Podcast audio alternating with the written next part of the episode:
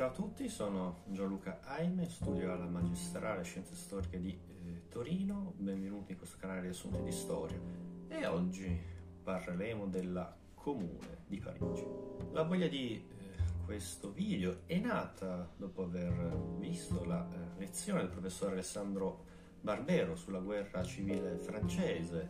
nella sua lezione che ha tenuto per il Festival della Mente di Sarzana a settembre del 2000 e 21. Ovviamente non voglio, non sono io a criticare, non sono io a fare i puntini sulle i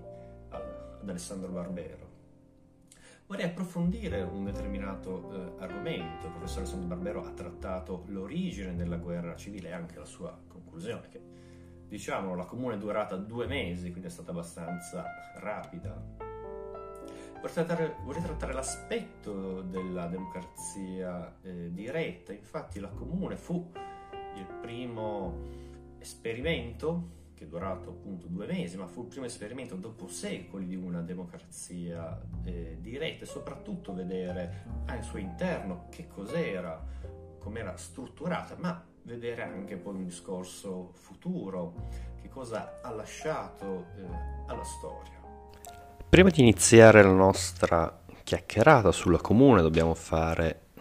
un contesto storico e quindi è doveroso iniziare a parlare della unificazione tedesca. Siamo ormai alla metà inoltrata dell'Ottocento, si stanno formando gli Stati-nazioni. Nel 1861 si è formato il Regno d'Italia, l'Italia è diventata unita. Ebbene, la Germania, eh, guidata dal suo cancelliere Bismarck, eh, guarda questo processo e ambisce a fare anche lei di conseguenza la sua unità, quindi la Prussia come stato egemone eh, dei vari stati tedeschi, i vari stati della Germania, dovrà trainare e unire, creare un impero tedesco. Ebbene, è giusto vedere le differenze con l'Italia, che eh, la casa eh, Savoia è riuscita ad unire eh, la penisola, ma eh, ovviamente eh, guidata da Cavour, quindi questa alleanza tra eh, la monarchia che ha ceduto a, il, ai movimenti liberali guidati da Cavour è venuta a formarsi quindi una monarchia costituzionale. Ebbene,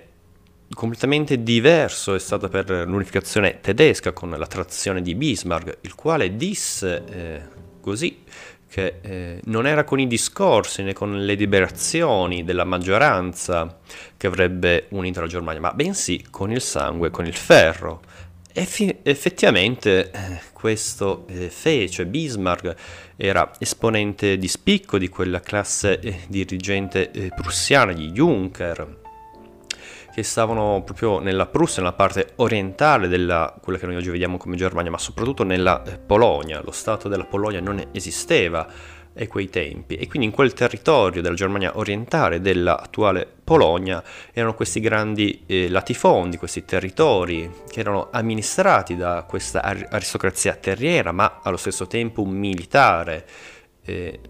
nel regno eh, prussiano gli alti eh, comandi erano, provenivano tutti da questa classe eh, degli Junker, quindi era sia un'aristocrazia militare ma anche un'aristocrazia aristocrazia burocratica. Infatti lo Stato prussiano era uno Stato eh, profondamente eh, militare nel quale i grandi eh, posti di comando erano riservati ai militari. E quindi vediamo che come nel precedente video che abbiamo trattato del 48, ormai il trattato di Versailles di 1815 non è più eh, possibile, l'ancien regime ormai è acqua eh, passata. E se vediamo che con il 48 in Italia eh, si arriva alla appunto, unità nazionale attraverso i moti liberali, così non è stato eh, per la Germania che eh, nel suo 48 vediamo, abbiamo visto come il, lo stesso re eh, di Prussia non è d'accordo con i movimenti liberali, non vuole unire la eh, Germania in questo modo e quindi siamo alla metà dell'Ottocento, avviene la politica di Bismarck appunto con il sangue e con il eh, ferro. Quindi arriviamo subito nel 1866 con la guerra austro-prussiana Il progetto era di unire tutti quanti gli stati eh, tedeschi, l'Austria che aveva il suo impero, l'impero degli Asburgo, era sì uno stato tedesco, ma eh, si è voluta lasciare fuori, quindi creare una piccola eh, Germania, non creare quella grande Germania che doveva eh, accedere eh, dentro di sé anche l'Austria. Quindi la Prussia diventa la potenza egemone eh, degli stati mm, tedeschi e avviene appunto nel 1866 questa guerra è molto interessante perché da noi italiani è la famosa terza guerra di indipendenza con la quale riusciamo a prendere il Veneto. Riusciamo a prenderlo perché appunto la Prussia riesce a battere gli austriaci e quindi a firmare eh, una resa e noi otteniamo il Veneto. Eh, Bismarck, la Prussia, eh, ottiene eh, degli stati, quindi diventa sì, eh, appunto la potenza trainante eh, nella Germania centrale. Velocemente arriviamo alla guerra franco-prussiana del 1870, la quale la Prussia deve eh, stabilire ancora una volta la sua egemonia nell'Europa continentale. La Francia, la Francia di Napoleone III, siamo nel secondo impero, era la maggior potenza continentale ovviamente, a livello mondiale eh, c'era ehm, eh, l'impero eh, britannico, ma sul continente europeo. Ovviamente la Francia di Napoleone III aveva le sue, le sue egemonie. Ebbene, come detto dalla lezione del professor Alessandro Barbero al Festival della Mente di Sarzana, il casus belli nacque nel 1868 per una questione dinastica eh, sul trono eh, spagnolo. Eh, arrivando al sodo, arriviamo appunto al primo settembre 1870 con la battaglia di Sedan, nella quale lo stesso eh, imperatore francese Napoleone III venne catturato e quindi si pose fine a quell'esperienza che era stata il secondo impero. Già il 4 settembre 1870 a Parigi viene proclamata la Repubblica. La guerra continua, il governo si sposta, non è più eh, a Parigi, come detto eh, dalla lezione del professor Alessandro Barbero, eh, la Parigi è una Parigi prevalentemente eh, operaia, una Parigi che vuole eh, la guerra, invece il resto della Francia vorrebbe una pace, ormai questa guerra che è, è persa. Per chiudere il discorso sull'unificazione tedesca arriviamo al 18 eh, febbraio 1871 quando a Versailles viene proclamato il secondo Reich e quindi Guglielmo I viene proclamato imperatore e si forma appunto l'impero eh, germanico. E solamente il 28 gennaio 1871 viene firmato eh, l'armistizio che questo non è ancora una pace, la pace eh, avverrà solamente il 10 maggio con il trattato di, Francovo- di Francoforte. La Francia sarà costretta a pagare una eh, pesantissima eh, indennità eh, di guerra, ma soprattutto dovrà cedere quelle regioni confinanti con la Germania che erano contese da tutti e due eh, gli stati per regioni economiche ed eh, geografiche che sono appunto la, famosa, la famosa Alsazia e la famosa Lorena. Questo ormai ci lancia, ormai già nella storia del Novecento, come tutti voi sapete saranno il casus belli del 1914, il famoso revanchismo, la famosa voglia di rivincita dei francesi che ovviamente esploderà eh, con la prima guerra mondiale, ma tutto ciò ci riporta eh, anche più in là, fino ad arrivare al 1939 con la seconda guerra mondiale, quindi di fatto con il 1945, con la fine della seconda guerra mondiale, quando queste due re- regioni ritorneranno alla Francia, ma adesso siamo andati troppo in là con la nostra eh, chiacchierata, questo è un breve eh, capitoletto per parlare dell'unificazione tedesca e ora eh, vediamo un attimo appunto la storia eh, della comune e della Francia. In questo modo abbiamo visto come la Prussia unì e come si formò il secondo Reich di Guglielmo I. Adesso, prima di iniziare a parlare effettivamente della eh, comune, vorrei fare anche qui una breve cornice sulla storia eh, francese e soprattutto su sugli eventi che portarono alla guerra eh, civile, quindi alla Terza Repubblica, alla proclamazione della eh, comune e della eh, sua fine. Come detto in precedenza, la Parigi della guerra franco-prussiana era una Parigi ormai senza la corte imperiale e quasi del tutto svuotata della classe dirigente borghese, quindi era una città, se vogliamo, rossa nelle mani del proletario se vogliamo, poi adesso lo vedremo nel dettaglio, un rosso mm, francese. Come detto appunto il 4 eh, settembre 1870 a Parigi viene proclamata la eh, Repubblica, ma eh, andando avanti abbiamo soltanto l'8 febbraio 1871 avvengono le eh, elezioni per l'Assemblea eh, nazionale per votare il nuovo Parlamento repubblicano metà eh, della, della, Francia è eh, occupata, la capitale non è eh, Parigi, siamo a Bordeaux. Ebbene, dai risultati si, si, vive quello che oggi lo vediamo, ma si è sempre visto, si era già visto con la prima rivoluzione del 1789. Ebbene, vediamo che Parigi eh, va in una direzione, in questo caso ovviamente eh, è a favore della posizione rossa verso una delle posizioni di, eh, della, sinistra, della, sinistra, radicale. E invece il resto mh, mm, della Francia, eh, la Francia delle campagne, va in, verso i moderati e i, eh, conservato- e, e i, conservatori. Capo del governo è eh, Adolphe Fier, anche qui Adolphe è è un nome che veramente ci porta alla storia del Novecento, questa parte di storia è molto interessante perché ormai la fine dell'Ottocento sembra già ormai storia del eh, Novecento. Per capire il Novecento bisogna partire da qui, da queste radici. radici. Comunque Fier è il capo del governo, come detto dal eh, professor Alessandro Barbero, è un politico storico che era già appunto posizioni conservatori posizioni moderate già con gli Orleans della rivoluzione eh, di luglio, ha un passato nel 48, ovviamente quello eh, moderato. Ebbene, eh, dal 3 al 18 marzo 1871 vediamo che l'Assemblea nazionale, cioè il Parlamento e il governo eh, il governo della Repubblica, il governo di Fier, si sposta a Versailles e sceglie Versailles come sua capitale, se vogliamo, una scelta alquanto infelice perché per ogni francese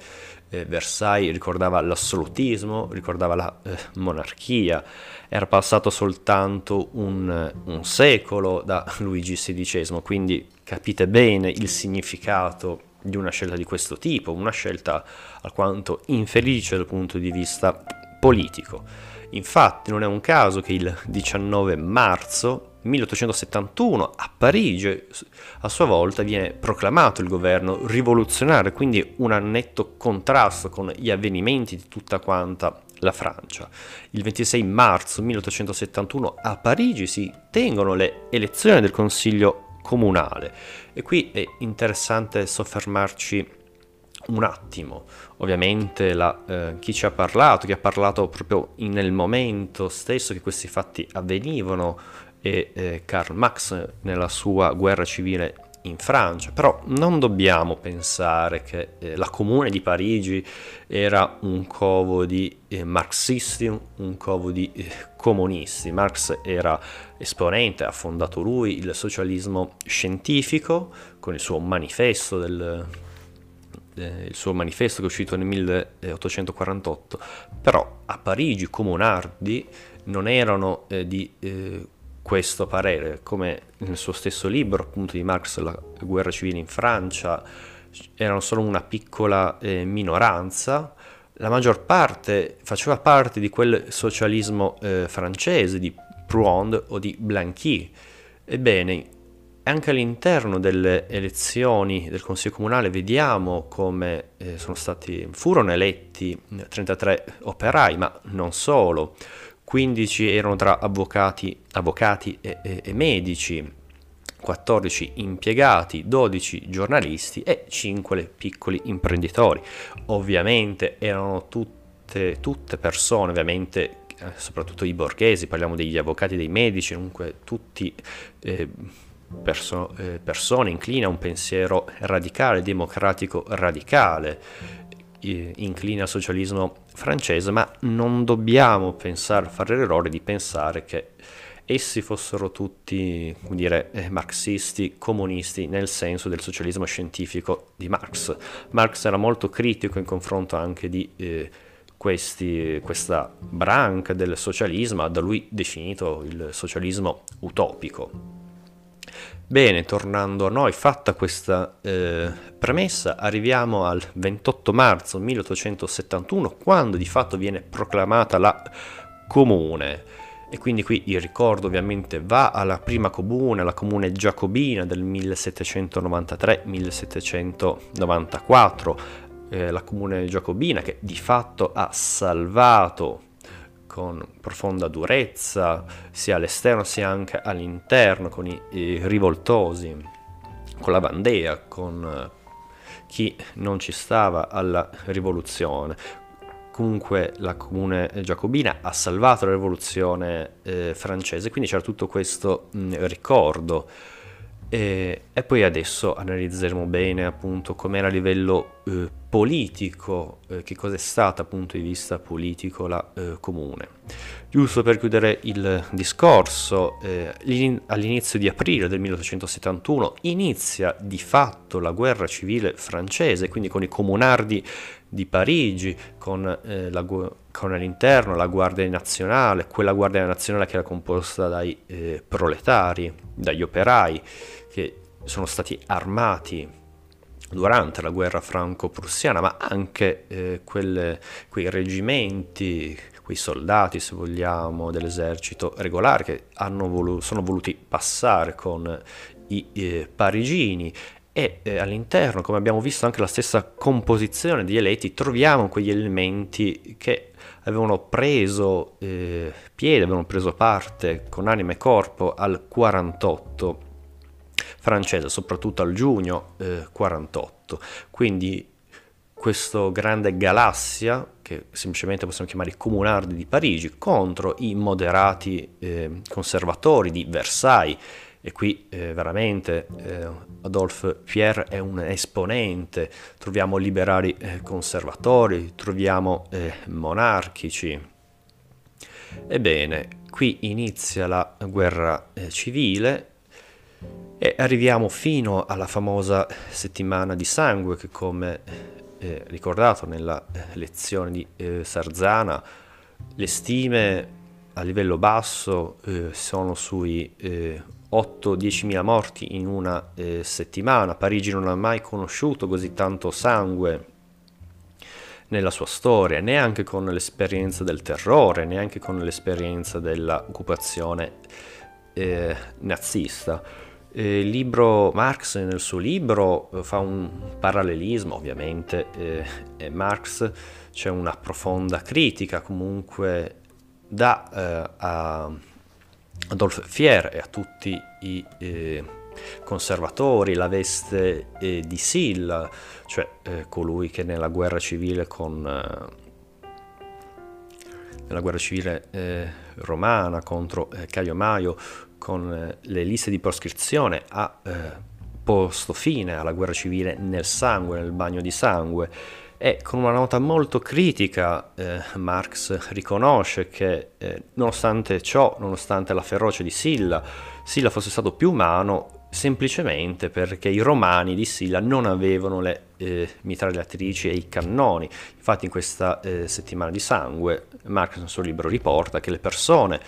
oltre ad essere state fucilate, eh, furono anche fucilate con la mitragliatrice per, eh, dire, velocizzare il tutto. Ovviamente questa nota è una nota eh, di parte, però non è una nota campata in aria, è una nota eh, documentata. Non, ost- non, entriamo nel dibattito che gli errori ci sono stati da eh, ambedue le parti, come in ogni guerra civile non ci sono buoni, non ci sono cattivi, questo ce lo insegna addirittura Tucidide nella sua guerra del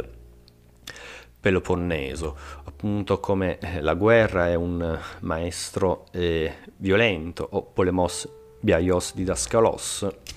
come ha eh, rovinato, come ha reso incivili i costumi dei greci. Ebbene, tutto questo si vede anche qui, come in ogni guerra mh, civile, dove ogni norma sociale salta di fatto in aria e, se vogliamo, si ritorna allo stato di natura di Hobbes, dove l'unica legge è quella del più forte, ma adesso arriviamo effettivamente a parlare all'interno della comune come funzionava.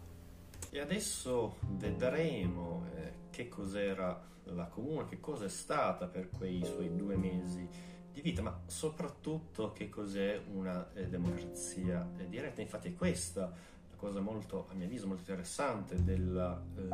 comune, non tanto la sua tragica fine nel sangue, eh, come di fatto la Terza Repubblica francese nasca con le mani piene eh, di sangue, ma vedere questo esperimento concreto di una democrazia diretta in un'età ormai eh, contemporanea. E quindi adesso andiamo a vedere quali sono gli elementi di, questa, di questo regime e poi vedremo la sua evoluzione, che cosa ha lasciato alla storia. La Comune di Parigi fu eh, il primo esempio dopo secoli e secoli di una democrazia diretta, ma vediamo nel dettaglio che cosa vuol dire tutto ciò. La Comune si opponeva a uno Stato gerarchico, a uno Stato oppressivo, ovvero semplicemente uno Stato centralizzato, il modello francese che ancora oggi eh, vediamo è un esempio di uno Stato centralizzato, per esempio eh, il Regno Unito, è completamente eh, diverso, dà molto potere eh, di autogoverno locale nelle contee. Invece la Francia che vediamo noi oggi è uno Stato dove tutto parte eh, da Parigi. Se vogliamo usare l'esempio dell'Italia, questo non ci aiuta perché sì, l'Italia è uno Stato eh, centralizzato, però dà molto potere anche alle, alle regioni, questo crea un gran eh, complicazioni amministrative, ma siamo tutti quanti pratici, quindi non è il caso di entrare nel dettaglio. È importante questo fatto comunque che la comune si, si, si opponga a uno stato gerarchico oppressivo e qui ci avvicina un po' e vedremo come questo fattore piacerà eh, all'anarchismo del eh, Novecento. Uno stato centralizzato da Marx, che è lui che nei fatti, quando i fatti si stavano svolgendo e anche dopo è stato il primo a scrivere, soprattutto a descrivere dentro com'era eh, questo Stato. Lui interessava perché la comune era l'esempio vivente del, di uno Stato eh, proletario che si opponeva appunto allo Stato borghese e quindi per sua natura eh, doveva essere eh, l'opposto. La comune quindi è un dominio eh, sociale come è lo Stato eh, borghese, governo rappresentativo è un termine più tecnico,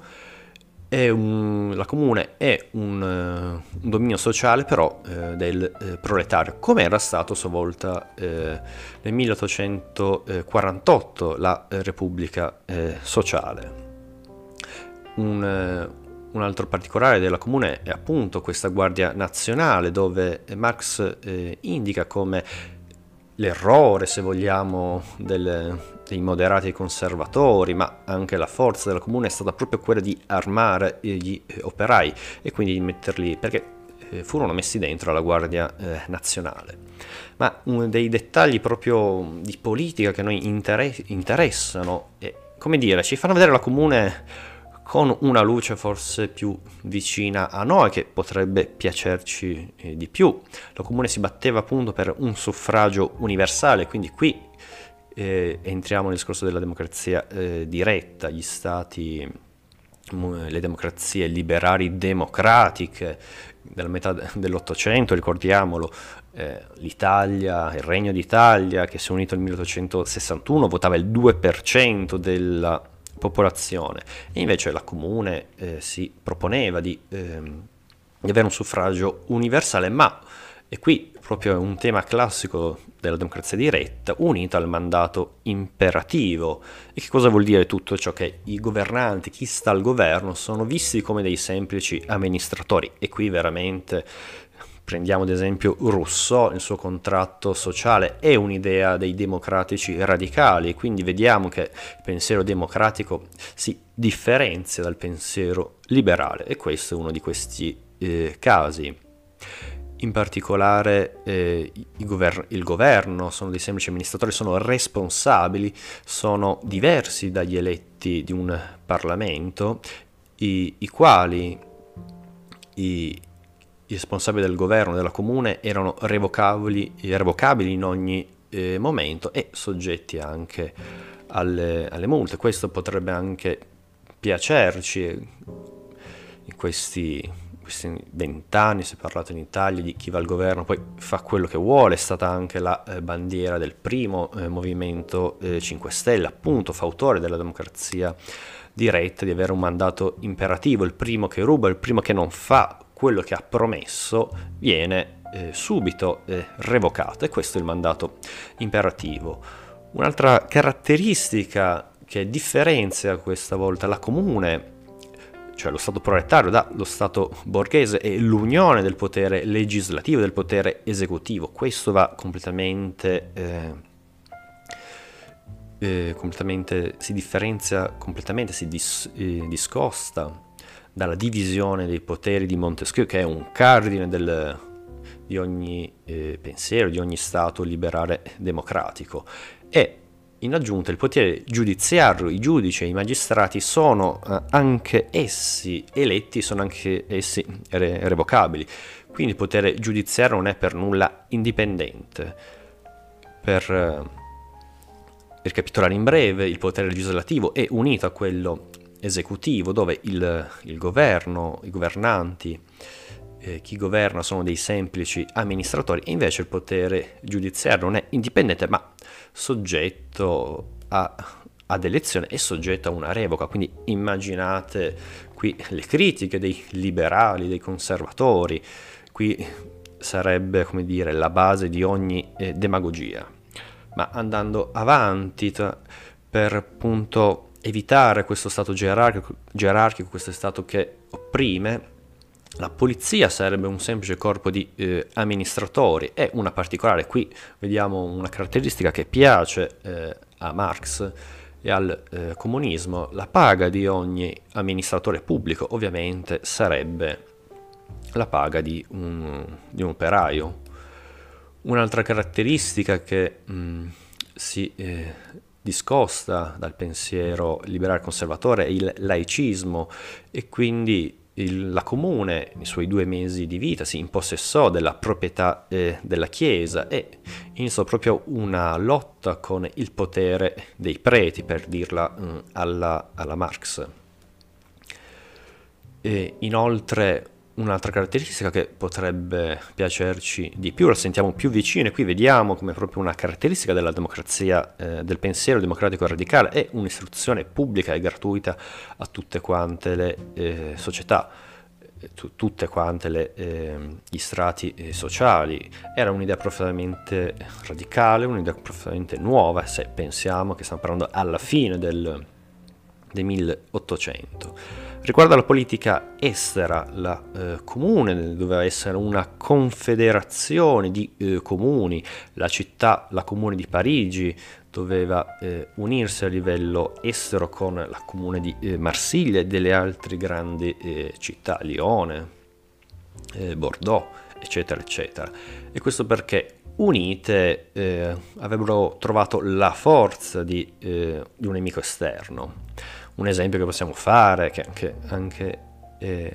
essi stessi pensavano, pensiamo alle poleis greche, tutte quante delle città, dei territori, eh, degli stati territoriali se vogliamo per essere più precisi, che eh, con l'arrivo dei persiani, quindi di un pericolo esterno, in questo caso della Francia, possiamo pensare a Bismarck, si sono unite e hanno trovato la forza. Bene, questo è il confederalismo dei comuni ed era la ricetta per essere sicuri in politica eh, estera. Tornando ancora al che cos'è una democrazia diretta, è unita al suffragio universale, abbiamo detto che le eh, elezioni erano per i eh, governo, governanti e soprattutto c'era il mandato imperativo. Il suffragio universale serviva per deliberare, cioè tutti quanti, tutto il popolo in assemblea, non c'erano uh, appunto rappresentanti. La rappresentanza è un concetto liberale, un concetto borghese dove io, come per dire a Rousseau, vendo la mia eh, libertà, i miei diritti, li vendo e li faccio dono a un rappresentante, dove lui sarà a disporre del bene pubblico, sarà eh, a disporre della politica. E invece la democrazia diretta, ovvero deliberazioni dirette, tutto il popolo, eh, chi vuole, ma per questi idealisti ovviamente tutti quanti saremo, avremo la voglia di partecipare a tutte le deliberazioni e di eh, dire eh, la nostra di votare in modo mh, diretto e quindi andare contro alle mh, elezioni perché questo è un discorso che eh, c'è già nella politica di eh, Aristotele ed è un pensiero eh, caro a tutti quanti i, i democratici radicali ovvero che elezione equivale a una scelta di una eh, aristocrazia e invece il vero strumento democratico sarebbe appunto il sorteggio. In questo caso non si parla di sorteggio, ma si parla di deliberazioni eh, dirette senza appunto eh, rappresentanti. Un altro aspetto più economico e sociale che piaceva particolarmente eh, a Marx, e qui si vede il socialismo, il pensiero socialista, seppur eh, francese, quindi creare una emancipazione eh, economica abbiamo detto la comune, è vista come uno Stato mh, proletario, quindi è contro un asservimento eh, sociale. E qui inizia a farsi strada la grande storia, la grande lotta che ancora noi ce la portiamo avanti, ancora noi non è vinta del tutto dei diritti sociali, quindi una, emp- una emancipazione del lavoro e quindi di tutti gli eh, operai, non ci deve essere quel dominio che... Eh, la sinistra, il socialismo vedeva, e se possiamo dire alla fine dell'Ottocento si sentiva questa lotta di classe, ovvero eh, i, i, proprietari, i borghesi, i capitalisti che eh, prendevano il più possibile eh, dai loro profitti ca- serve con, sfruttando una condizione possiamo dire, servire, se non peggiore, a detta dei socialisti, gli eh, operai. Ebbene, questo dominio eh, questo, nella comune non sarebbe più dovuto esserci. E eh, sempre parlando di emancipazione economica, un altro aspetto era la eh, proprietà, eh, una lotta alla proprietà privata e quindi che cosa si sarebbe dovuto fare? Si sarebbe dovuto fare una, produ- una produzione eh, cooperativa, andando contro al capitalismo, andando contro al capitalismo individuale. Siamo alla, alla metà e alla fine del 1800, il, siamo ben lontani dal New Deal di Roosevelt, qui il capitalismo è veramente in, individuale, i liberali non vogliono la presenza di uno Stato, il mercato deve essere deve essere lasciato libero a eh, se stesso e solo in questo caso può creare ricchezze. Bene, eh, la Comune, Comunardi e Marx vedono, eh, sono contrari a tutto questo e propongono per una produzione eh, cooperativa. E quindi assemblee eh, cooperative unite che devono regolare la eh, produzione nazionale. Ora che abbiamo visto appunto com'era strutturata da dentro, perché possiamo parlare di democrazia diretta quando parliamo della comune di Parigi. Vediamo adesso brevemente il suo lascito eh, storico, come ha influenzato e perché, come dire, ancora oggi sentiamo il bisogno di parlarne, sentiamo il bisogno di approfondire. Bene, ovviamente eh, la comune, questa esperienza, lo dico ancora una volta, di due mesi, è stata, dire, eh, fondamentale soprattutto per quelle esperienze che si sono volute eh, contrapporre al governo rappresentativo, alla democrazia occidentale, alla democrazia eh, liberale, se vogliamo chiamarla così. E quindi già eh, vediamo chi si è comunque ispirato, ha preso come modello, ha visto che quel modello alternativo era possibile, un modello di democrazia diretta si poteva fare.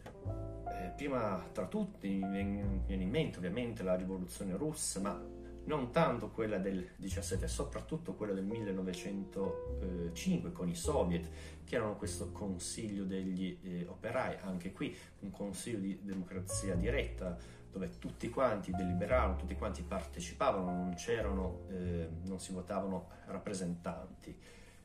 Quindi soprattutto nel 1905, il 1917 è un po' appunto con Lenin, eh, dubbiosa come cosa, sì, eh, Lenin all'inizio eh, usa i soviet come sua, eh, sua arma politica per creare consenso, poi questa dobbiamo affrontare meglio la storia appunto della eh, rivoluzione russa, però mh, si vede che i soviet sono forti a San Pietroburgo e a Mosca e con le eh, elezioni della Costituente i, i bolscevichi, il partito bolsceviche è in stretta minoranza, allora lì eh, si decide, Lenin decide di fare il colpo di mano, quindi annullare quelle che erano le regole di una, un'assemblea costituente, quindi delle votazioni, di una politica eh, borghese, di una politica liberale e quindi di instaurare di fatto un governo totalitario, cioè un partito che eh, controlla eh, uno Stato e una società. Quindi capite in questo discorso andiamo completamente differenti da una democrazia diretta che però la possiamo trovare nei soviet delle, delle rivoluzioni russe, chiamiamole così, quella del 5, 1905 al 17. Come eh, assemblee eh, di deliberazione diretta non possiamo non non pensare agli anni 60, sono stati questo periodo di cultura, quindi queste assemblee di studenti, ma anche qui di eh, operai. Pensiamo alle assemblee degli studenti americane e eh, inglesi. Il 68 in Europa è stato soprattutto più eh, sociale e politico. Pensiamo al 68 di eh, francese, al 68 italiano, molto più vicino alle istanze degli operai, però sopra, anche qui comunque in ogni caso tra le due sponde dell'Atlantico eh, è tornata questa idea di fare queste assemblee eh, dirette, deliberative, tutti quanti in assemblea a votare e a decidere. E qui ovviamente eh, hanno fatto comunque riferimento, la comune è stata un esempio, ovviamente non si sono ispirati totalmente alla comune, però la comune è stato uno dei punti di riferimento, si poteva fare in quel modo ed è stato fatto. E quindi anche qui arriviamo con gli anni, le, le assemblee studentesche, le assemblee anarchiche, eh, di fatto gli anni 60 è un, un periodo di eh, anarchismo, ovviamente un anarchismo diverso dall'anarchismo eh, rivoluzionario eh, socialista, anarco-socialista della metà dell'Ottocento, per dire gli anarchici che mettevano le bombe in giro. Ebbene, con gli anni 60 eh, l'anarchismo eh, vive, si, si sdoppia, eh, i famosi post-classico, un anarchismo post-classico, nella quale è l'anarchismo che noi vediamo anche noi oggi, quindi dare un esempio di stile di vita alternativo, vivere e far vedere che quello stile è possibile e andare contro il sistema con forme di governo diverse. E qui ovviamente le assemblee deliberative sono un, un punto eh, fondamentale. E parlando di eh, anarchismo, e qui ci avviciniamo sempre più ai giorni nostri, non possiamo parlare di un altro anarchico che è eh, Bucci, con il suo municipalismo libertario, ovvero eh, appunto questa nuova creazione di questo Stato, un ritorno alla città, un ritorno alla polis per risolvere problemi sociali, economici, ecologici, ma qui non ci soffermiamo troppo, però è evidente il richiamo, è evidente eh, l'influenza che ha avuto la Comune di Parigi per il pensiero di, eh, di Bucci, soprattutto per il pensiero confederato, una confederazione di comuni, che era anche quello, che era anche il pensiero dei, dei comunati che a loro volta si, si, si ispiravano ai cantoni della Svizzera, si ispiravano al polis greco oppure al basso medioevo eh, italiano, delle città di comune basso medioevo italiano. Però vediamo la lunga scia eh, della comune, possiamo ritrovarla anche in, eh, in Bookchin. E, e, quindi parlando di Bookchin non possiamo, qua arriviamo ai giorni nostri, parlare della Siria, parlare dei curdi, che eh, appunto i curdi della Siria eh, stanno sviluppando, pensiamo a Zero Calcare, eh, dei, delle forme di eh, governo che si ispirano al municipalismo libertario, quindi queste eh, città eh, autogestite, autogovernate con assemblee deliberative dirette. Quindi qui magari vediamo un'altra comune, dei gemelli della comune, forse è troppo dire una cosa di questo tipo, perché come abbiamo visto in questo video, i comunardi vivevano del socialismo francese, del socialismo utopico, quindi non tanto socialismo scientifico di Marx, che era profondo critico in queste forme di eh, socialismo. E infine, come ultima eh, conclusione, parlando di, di, democrazia diretta, fare queste eh, assemblee non si possono fare ovviamente eh, nelle piazze. Qualcuno, pensiamo al 5 Stelle della prima ora, pensiamo al 5 Stelle del 2011, eh, libro, forse saggio dire troppo, quel libro di Casaleggio e, e Grillo con Siamo in guerra, nel quale appunto la rete e la nuova Agora, la nuova frontiera, tutti i problemi si possono eh, discutere e risolvere in velocità con facilità eh, sulla rete. Quindi un ritorno, se vogliamo, una città, una comune più grande che eh, equivale a tutto quanto lo Stato, ma che possiamo partecipare e governare dalle eh, nostre eh, stanze. Ebbene, quindi qui abbiamo visto la, eh, la scia, l'influenza che questo primo esperimento di democrazia diretta ha dato, se vogliamo, il là ha dato come punto di riferimento, un punto che volendo eh, si può fare un modello alternativo alla democrazia eh, liberale, quindi con le votazioni, le elezioni, i rappresentanti, il Parlamento, tutti questi corpi intermedi. La comune, come ogni forma di democrazia diretta, vuole tagliare di netto con tutte queste eh, corpi intermedi, sono visti come un intralcio. Quindi se vogliamo questa è la conclusione della comune di Parigi sulla sua eh, storia. E in conclusione, come ogni fine di ogni mio eh, video, vi eh, mostro qual è stata semplicemente la eh, mia fonte, che ovviamente è stato questo libro qui di Karl Marx, La guerra civile eh, in Francia. Ovviamente è una lettura di parte, non lo, non lo nascondo, ma è utile eh, soprattutto perché è stata una fonte ovviamente non diretta, ma eh, questo libro è stato scritto durante gli avvenimenti, bisogna apprezzare la eh, lucidità eh, di Marx nel leggere, di cogliere questi eh, avvenimenti, quindi ci aiuta a dare una lettura di eh, questo tipo, se se ne possono fare altre, ci sono letture ovviamente critiche nei confronti della comune, quindi si possono fare, si possono leggere tranquillamente, ovviamente Marx era favorevole a tutto ciò, però darle una eh, lettura soprattutto per la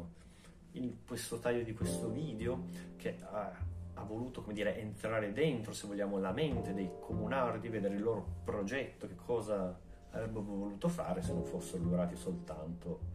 eh, due mesi. Ovviamente ci sono manuali di storia che parlano eh, della comune, però questo libro, ci, il libro di Max, entra un po' appunto nelle menti, nei progetti eh, politici.